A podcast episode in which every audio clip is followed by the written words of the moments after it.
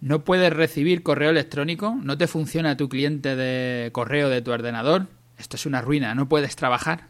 ¿A ti también te ha pasado?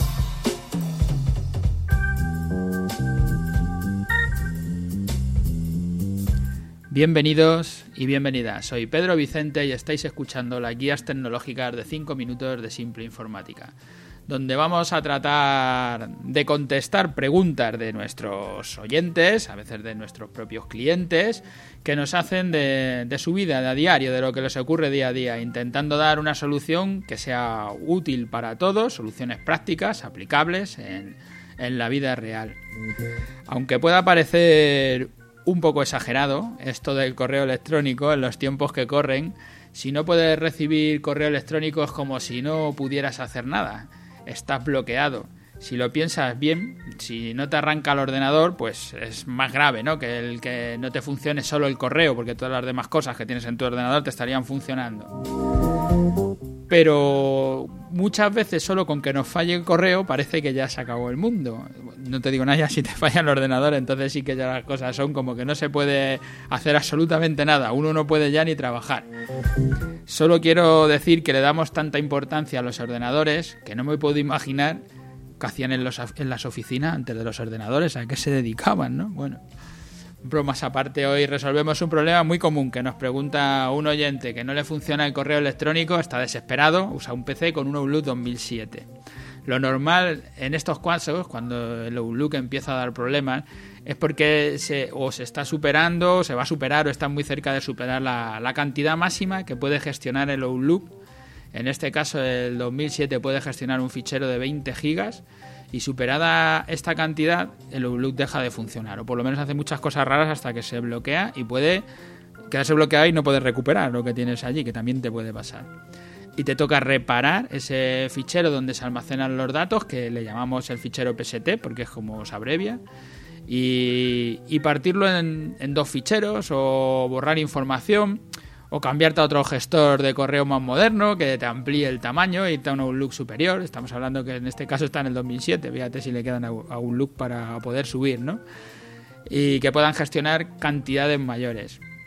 Lo que el, problema está que el Outlook no es no es una base de datos, no simplemente es un gestor de correo. El recibe y envía, recibe y envía. Para que le estamos dando otro uso y entonces eso nos va llevando a ir archivando ahí cosas, archivando, archivando, hasta que llega un volumen que no es capaz de gestionar. Y entonces genera ese problema, que se queda colgado porque no estaba pensado para hacer lo que le estás pidiendo, estaba pensado para otra cosa. Siempre puedes consultar vía web el correo electrónico, que lo tendrás en tu servidor. Eso para si te han enviado algo y necesitas leerlo, no necesitas tener el Outlook funcionando, puedes consultar el correo de otras maneras. O lo puedes consultar desde otro dispositivo, si por ejemplo tienes tu correo configurado en tu móvil, desde donde puedes incluso contestar el correo o ver los correos que tienes almacenados como si estuvieras en tu PC.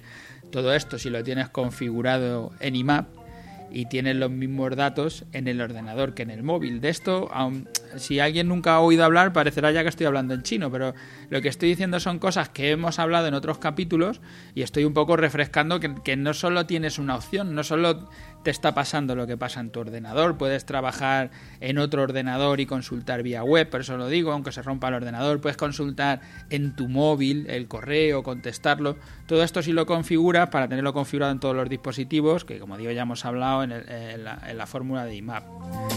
Y sobre todo, la, la recomendación es no utilizar el correo electrónico como archivo de documentos, sobre todo si esos documentos tienen mucho peso, como pueden ser fotografías o, documentos de trabajo de AutoCAD, no sé, cualquier documento de estos que tienen peso, tienes que buscar otras formas de almacenar la información.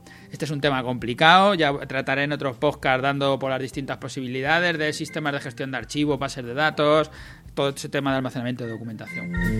Y por último, que estoy llegando ya a los cinco minutos y, con esta pregunta, es que hoy tenía dos preguntas y se me, se me planteaba qué sería mejor o qué gustaría más. Y, y, quería preguntaros, ¿qué tema os interesa más? ¿La de resolver preguntas de nuestros problemas diarios como, con la informática como este que acabamos de tratar? ¿O tratar temas de actualidad relacionados con la, con la informática? Tengo otra pregunta, contestaré otro día, sobre Airbnb, o Airbnb, como lo digáis en castellano o en inglés. Y bueno, es un tema también que tiene que ver con la informática pero en lugar de hacer el tema de actualidad he decidido hacer la informática del día a día. Me gustaría que me dejarais un poco de feedback, de escribirme, ahí tenéis nuestro formulario de contacto en simpleinformática.es y me decís qué os parece más interesante para los siguientes podcasts.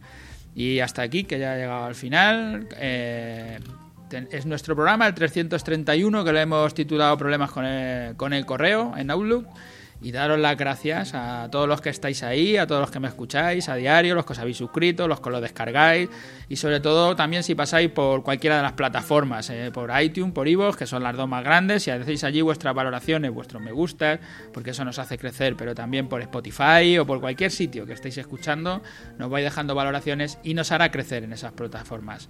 Gracias y hasta el martes que viene.